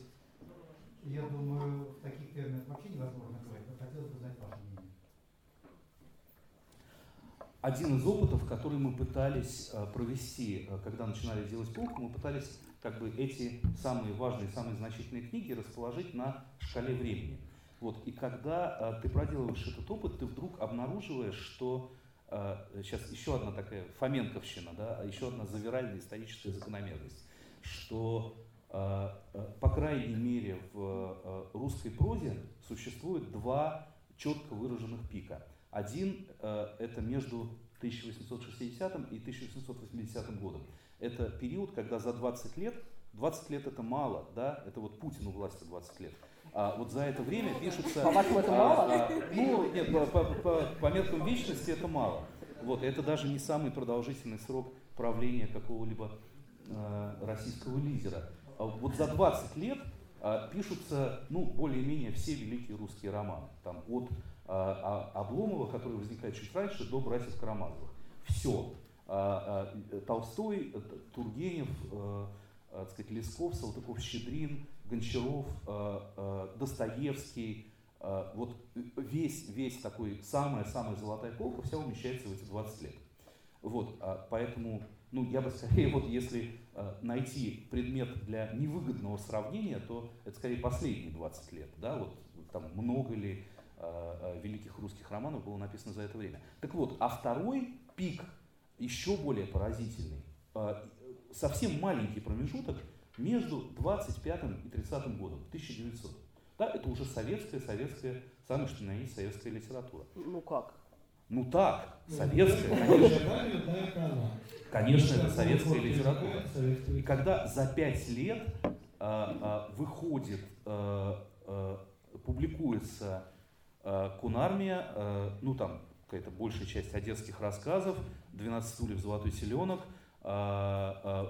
пишется Чевенгур и Котлован, начинает писаться Тихий Дон, появляется Мы Замятина, Белая гвардия, Зависть Олеши, Козлиная песнь и так далее, и так далее. Там тоже. И Абориуты тоже появляются. Ну, то есть там за пять лет 20 величайших книг. Вот, вот и ответ на вопрос, как на этой карте выглядит советская литература. Она, в общем, выглядит совершенно замечательно, особенно до э, появления, до, до первого съезда писателей, когда э, возникает такой бетонный каток соцреализма, который всех начинает утрамбовывать, когда писателям с э, высокой трибуны говорят, так, друзья, писать надо только об этом, и писать надо только таким образом. Но вот, и здесь начинается уже э, драма, когда кто-то пытается приспособиться к этим обстоятельствам, кто-то э, их пытается обойти, кто-то уходит совсем в подполье. Э, на самом деле, вот где-то в этот момент, именно в этот момент, э, литература русская делится на три потока, которые почти не соприкасаются друг с другом. То есть а, отдельный писатель, тот или иной писатель, он может в какой-то момент своей жизни выйти из одного потока и перейти в другой. Но сами эти линии, они, э, это линия советской литературы, это линия подпольной литературы и линия зарубежной литературы. Вот сами они не влияют друг на друга почти никак. То, что публикуется официально в Советском Союзе, никак не влияет на Набокова, Газданова, а, а, или там чуть позже а, писателей уже третьей волны, и наоборот. А подполье, люди, которые живут в Советском Союзе, но выбирают для себя заведомо неофициальный способ существования, они существуют тоже отдельно от всего. Где-то в 60-е годы эта картинка немного смещается, да, в связи с оттепелью, когда Солженицын вполне официально да, публикует один день Ивана Денисовича, когда появляются вот эти новые шестидесятники, наследующие Битникова, Аксенов, э, Аксенов Владилин. Владилин и прочие.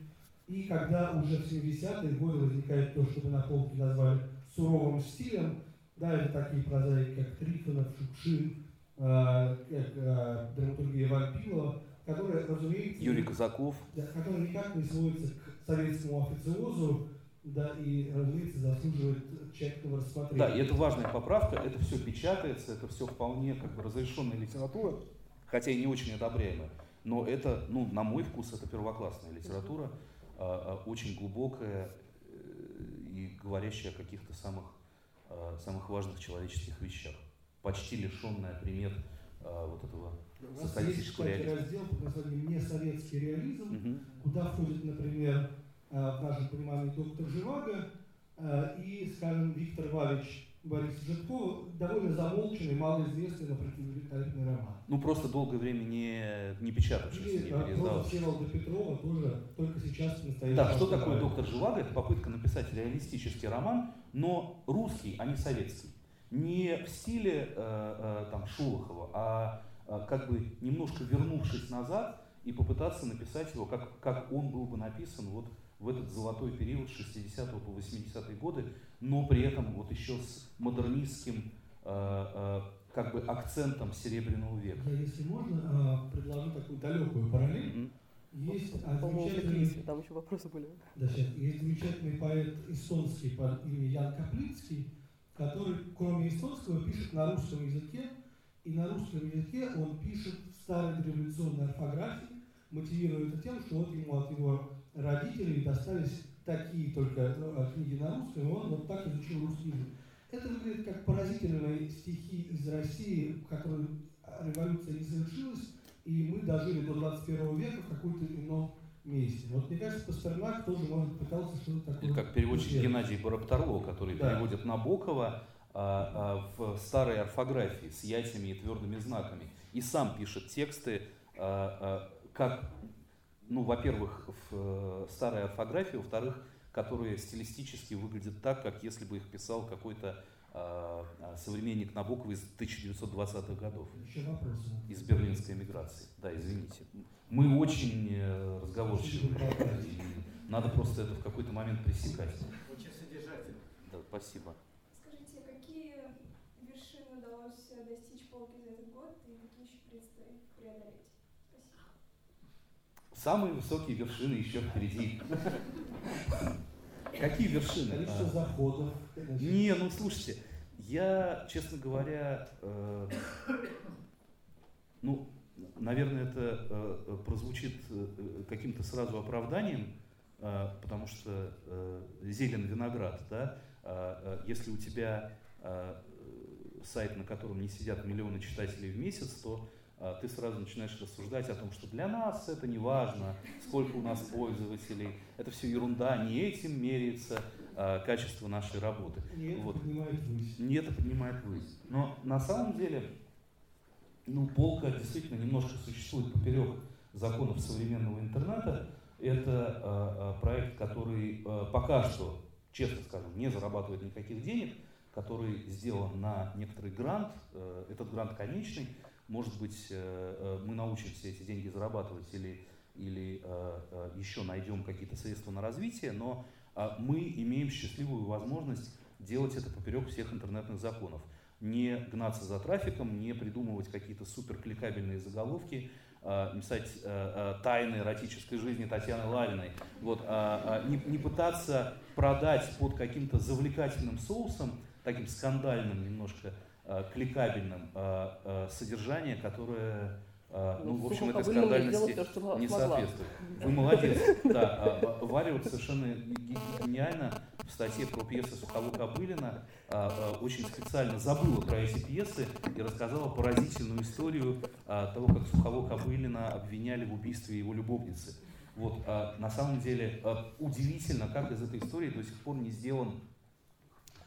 А, сериал, да, потому что это... Хотя роман написан не не один. Даже. Это детектив не хуже Акунинского, который э, действительно происходил в жизни. Да, как только мы задались вопросом, почему же про это не сделан до сих пор сериал, сразу всплыли где-то в Фейсбуке разные наши знакомые, которые, оказывается, в разное время уже писали заявку на такой сериал. Вот. И а, это все где-то лежит на столах у российских кинопродюсеров. Но это действительно упоительная история. А про писателей? А какие еще? А, ну, например, вот все то, что Том Стоппорт из чего сделал берег утопии, ну, это, ой, скажем, на Бакунине, великая история, да. Да, и на Герцене был гениальный сериал. Про жизнь Герцена можно снять потрясающий сериал. Или, или фильм, или что-нибудь. Просто э, даже не знаю, с чем его сравнить. Дау.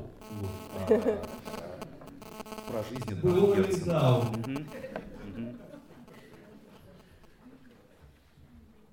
Спасибо еще раз большое.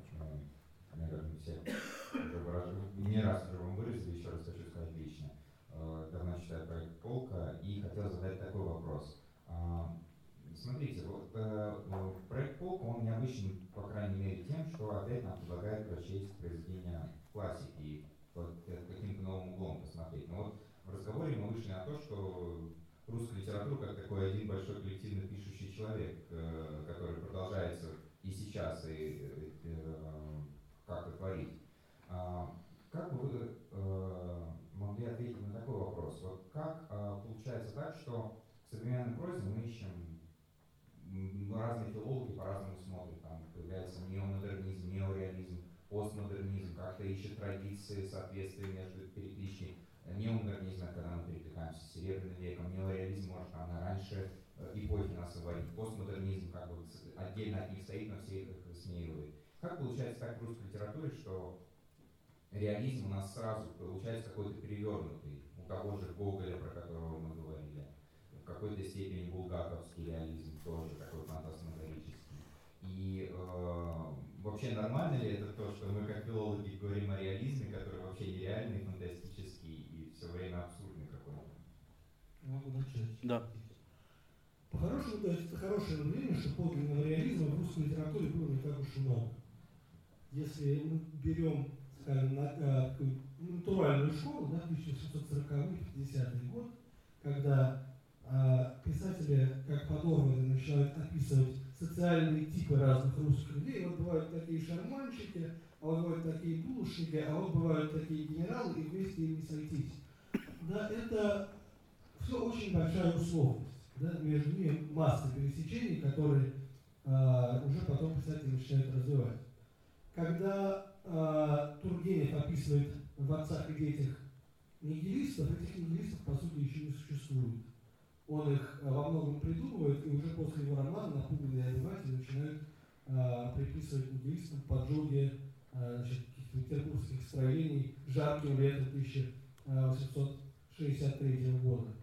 Э, и, разумеется, уж тем более мы не можем назвать реализмом роман «Что делать?» Да, я как хотел сказать, что наоборот, э, оказалось, инструкции для построения Да, какие-то коммуны, там, протокоммуны, может быть, существовали, да, но никаких Но, такие, музыкальных но настроек семьи, там в подобные, черном еще мы не... но семьи, подобные семьи Берпауны действительно существовали, широко практиковались. Нет, О чем у нас есть подкаст. во всем этом реализме есть э, огромная доля допущения, действительно. И когда современный писатель, э, значит, Владимир Сорокин описывает нам мир, э, где э, ходят какие-то большие и маленькие люди изооморфы и инсценируются на Красной площади под масленичные гуляния э, опросы НКВД, часто говорится, что он только на один шаг опережает текущую реальность. Да, и даже текущая реальность уже его перещеголяла. Да, действительно, мы о реалисте можем говорить в очень узком смысле. А, там, Салтыков-Щедрин – это не оно. Получается, что оно – это, вот, например, какие-нибудь очерки Павеловского или а, записки из мертвого дома Достоевского. А Гончаров. А что Гончаров? А что Гончаров? А, а, нет, Гончаров, а, описывается абсолютно карикатурный, скажем, обломанный типаж, который просто призван воплощать все то, с чем, а, по мнению Гончарова, следовало бороться, в первую очередь, в самом Гончарове. Про Обломова интересная история. А, э, ну, как бы стилистически, да, это, э, это, это роман про жизнь. А, При этом, конечно, по сути, это, ну, во-первых, роман про приключения души и разных типов вот этой э, э, русской души и их диалектику. А во-вторых, вот в биографии одного из сидящих на этой сцене людей был такой эпизод, когда он удачно или наоборот неудачно употребил в статье слово хипстеры, на тот момент совершенно отсутствовавшее в русском языке. Да, и с тех пор за, за ним гоняются уже 10 лет разные люди и говорят, вы отец хипстеров, вы придумали хипстеров. А, да а, они были и так, да, а, а, вот те люди, которых так принято стало называть, они на тот момент прекрасно существовали и без этого слова. Но вдруг, как только это слово произносится, вдруг оно имеет какую-то магическую власть над реальностью. Вот как только нечто оказывается названо, то мы все понимаем, что оно есть. Вот, и это понимание, оно как-то влияет на реальность. А Слово Обломов, Обломовы до того, как Гончаров написал Обломов? После того, как он написал, уже 150 лет. Для нас очевидно, что это какой-то очень важный русский тип. Что вот лежать на диване и мечтать о том, э, как ты все сделаешь правильно, и как ты наладишь собственную жизнь, и, э, и вылезешь из этой лени, и одновременно чувствовать, как тебя эта лень и тоска затягивает все глубже на диван, ну как, как бы нет ничего более узнаваемого. Э, Во всех нас есть немножко Обломова. Вот, но было ли это до того, как э, э, Гончаров все это написал? Ну, с одной стороны, да, но с другой стороны, как только это не названо, как то, до того, как это названо, до того, как это описано, это вроде бы и не существует. И узнавать-то в себе нечего. Реалист умеет поймать то, чего еще нет, но скоро будет. То, для чего еще не придумали слово, и он это слово произносит. И, э, и всем становится понятно, что вот оно есть. Мне кажется, любой мастерский роман очень сложно вписать в рамки реализма. Мне было очень интересно открытие Святошевской, Ирина Ночь написала статью. Но, казалось бы, этот роман, который был выпущен в 92 году, восприняли за границей как вот такое вот очень сатирическое, гиперреалистическое описание советского быта, советского, советской семьи и так далее, и так далее. Но как только ты смотришь э, на это более-менее трезвым взглядом, ты понимаешь, что это к реализму имеет вообще никакого отношения. Но это прямо напоминает нам о Зощенко, который, э, который Да, западный да. читатель воспринимал описанную Зощенко коммуналку как а, антиутопическую карикатуру на советский быт, ведь такого не может быть на самом деле. А сам Зощенко, напротив, а, не без обиды утверждал, что он совершенно не рисует карикатуру на советского человека, и что, за- что это за... и не искажает его речь, а, а- А а всё- пишет а с всё так и натуры. есть, а так да, и да, есть, так да. и Он говорят. утверждал, что он реалист. Задать вопрос пользователя Инстаграма, который сейчас смотрит серию вопросов и ответов. Какую самую странную вещь вы слышали о Толстом?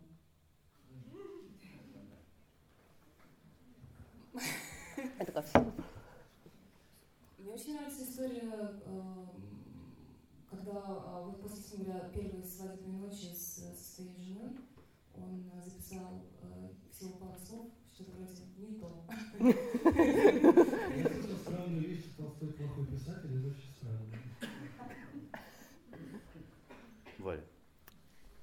Блиц. Ответьте вы, я подумаю.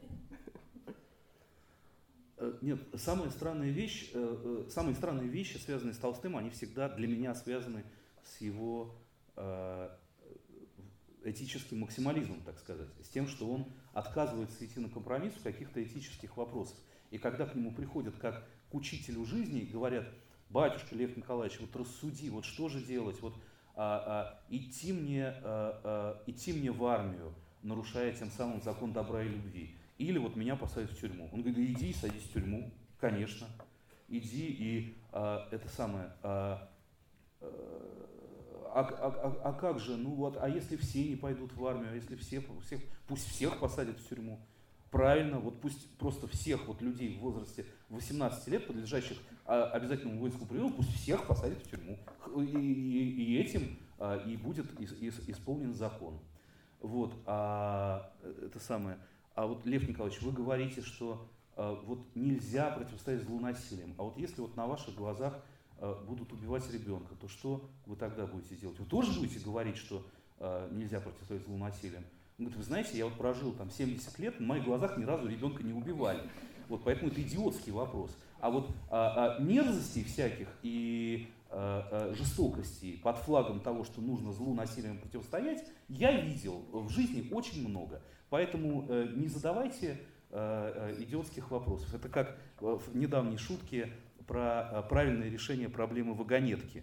Да, а, про, а, а, есть знаменитая этическая проблема вагонетки, что вот если ты, допустим, едешь в трамвае, ты вагоновожатый, и перед тобой а, лежит на рельсах человек, и ты можешь отвернуть этот трамвай в другую сторону, но, а, а, но там стоят пятеро дорожных рабочих, ты тогда придавишь их. Вот как в этот момент нужно поступить? И вот кто-то недавно удачно пошутил, что... Это не была а, не шутка. Да, не спросил, шутка, да, да, да. Кто-то спросил человека, который реально имеет дело с трамваями. Тут говорит, слушайте, ну вообще правильное решение это как-то заклинить тормоз, выкрутить ручку а, а, зажигания на минимум и еще поддать под каким-то дросселям. Ее вот. а если не а. получится, то вы хотя бы пытались, суд учтет. Да, вот и э, Толстой тоже э, в э, этических вопросах, он э, примерно так же парадоксален. И может быть также в каких-то случаях парадоксально прав. А меня, наверное, самое странное, что не то чтобы даже слышала, читала, что кажется мне страннее всего вот в жизни Толстого, это его, э, это как бы публичность его личной, самой личной жизни, начиная с э, взаимного чтения дневников – с, с дневника как форма коммуникации между мужем и женой, например, и э, до конца жизни, когда он э, живет постоянно на виду, в частности, вот потому что он учитель жизни, и э, не, не только его слова, но и то, его образ жизни этот имеет учительный смысл, поэтому он, с одной стороны, от этого, как мне представляется, э, очень страдает и, там, не знаю, прячет э, дневник в валенок, но на самом деле прекрасно понимает, что все продолжают читать его дневник, он убегает и ищет уединения, но, он, но тем не менее он на эту публичность как бы в целом согласен, принимая ее как, как э, неизбежную жертву, как, ну да, как, как жертву, потому что он должен чему-то научить. И еще вот что для меня, например, не странная, но какая-то очень важная черта, это то, как он бежит от любой определенности. Вот как только э, э, вокруг создается э, какая-то уверенность, что Лев Толстой это великий писатель, он пишет романы. Он говорит, нет, я не писатель, романов я писать больше не буду, и вообще это не мое, и э, э, идите все в пень со своими романами, истина не в этом. Или э, э, вот э, э, вокруг возникают люди, которые называют себя толстовцами, и которые переделали свою жизнь. Где-то недавно была цитата в каком-то из пабликов из э, Дурылина, по-моему, такого э, литературного критика 20-х годов, что русская литература, конечно, уникальная в том смысле, что никто, начитавшись там Флабера, Бальзака или, или Диккенса, никто не уходил в леса, не начинал взрывать бомбы, не, не, не пытался переделать мир или хотя бы собственную жизнь. А вот людей, которые делали это после Толстого и Достоевского, их ну вот сплошь и рядом. Вот а, а, как бы возникает огромное движение толстовцев, которые буквально следуют тому, что проповедовал Лев Николаевич. Вот. Э, и они э, э, вот в этих краях все бесконечно к нему приходят и просят совета, и спрашивают, как жить, ошиваются, да. Вот. А, и Толстой, когда его спрашивают, он говорит, нет, Нет, нет, нет, вы не понимаете, я не толстовец, я кто угодно, но не толстовец. Вот это все, это они что-то начитались, что-то они из этого свое придумали, но это не мое. Вот мы как раз перед, этот да, перед, перед, перед, перед началом, перед началом э, э, выступления э, я зачитывал фрагмент из дневника Толстого, где он пишет, надо всегда э, э, четко понимать, пишет Толстой, э, вот э, э, кто этого хочет, кому это надо – этого хочу я или этого хочет Лев Толстой, пишет Лев Толстой. Вот, а, если этого хочет Лев Толстой, то э, это ерунда все, на это надо наплевать, и а, а, не нужно этому следовать. Вот, важно только, если этого хочу я. Вот, а, такой тоже странный парадокс, который говорит о том, что а, любая определенность, любая застывшая фигура, любое нечто, что можно назвать, вот это Лев Толстой. Вот для Толстого это уже не то. От этого надо бежать как можно скорее. Это какая-то тюрьма, в которую жизнь тебя э, заковывает. А настоящий я, вот настоящий я как человек, это, э, это не то, э, э, что э, все люди думают, э, э, о чем все люди думают, как о Льве Толстом.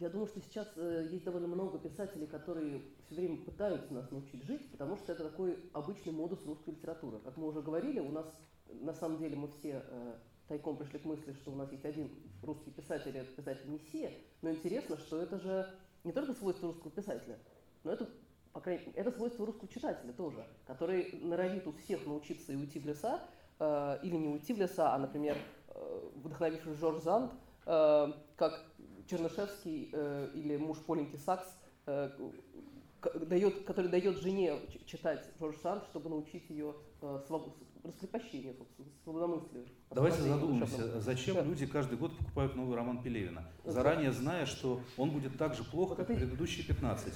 А, а, а, они ждут рецепты. Потому что, конечно, потому что, конечно, они ожидают, что сейчас Пелевин им все и объяснит. Вот. А, и даже более того, он это пытается делать. А, а, никто этим советом не следует, потому что если им последовать, то надо просто уйти в многомесячную медитацию, а, не ходить на работу, не выходить на улицу, полностью погрузиться в себя. Вот. Но, тем не менее, запрос на этот совет безусловно, существует. Выходить на улицу, не совершать, не совершать ошибок. Парадокс. Да, если ты последуешь совету Романа Пелевина, то покупать следующий тебе точно не придется. Если их покупают, значит, не все к его словам прислушиваются. Тут штука в том, что время очень по-разному воспринимается. Пелевин нам рассказывает не про жизнь, а про то, что случилось с нами за истекший год. И это, значит, и про то, что это все полная чепуха, а, а надо, конечно, э, э, пройти по этим четырем джанам к вечному блаженству. Опять же, как, как каждый русский писатель, конечно, должен это сообщить.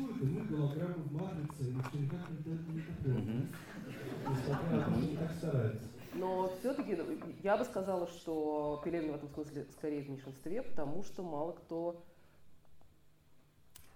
не в смысле писателя, который билетриста, который хочет научить чему-то, а в смысле писателя, от которого, ну, он учится, и мы это замечаем, по крайней мере, я имею в виду, потому что в целом, конечно, литература э, решила, что есть время собирать камни, время разбрасывать камни, и вот сейчас она их немножко решила собрать и документализироваться. Мне кажется, что упразднилась сама кафедра, с которой Да, да. Эта кафедра, ее как-то как, да, она упразднилась. Ну как, вот у Захара Прилепина, например, такая кафедра есть. Вот и я говорю, на поэтому я... Он с нее, насколько я знаю, регулярно вещает. Да, он хочет научить жизни, да. конечно, я потому и сказал, но мы это не то чтобы ждем от него урока.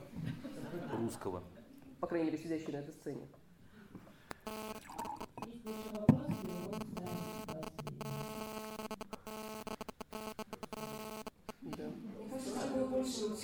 Дай бог не последний. Я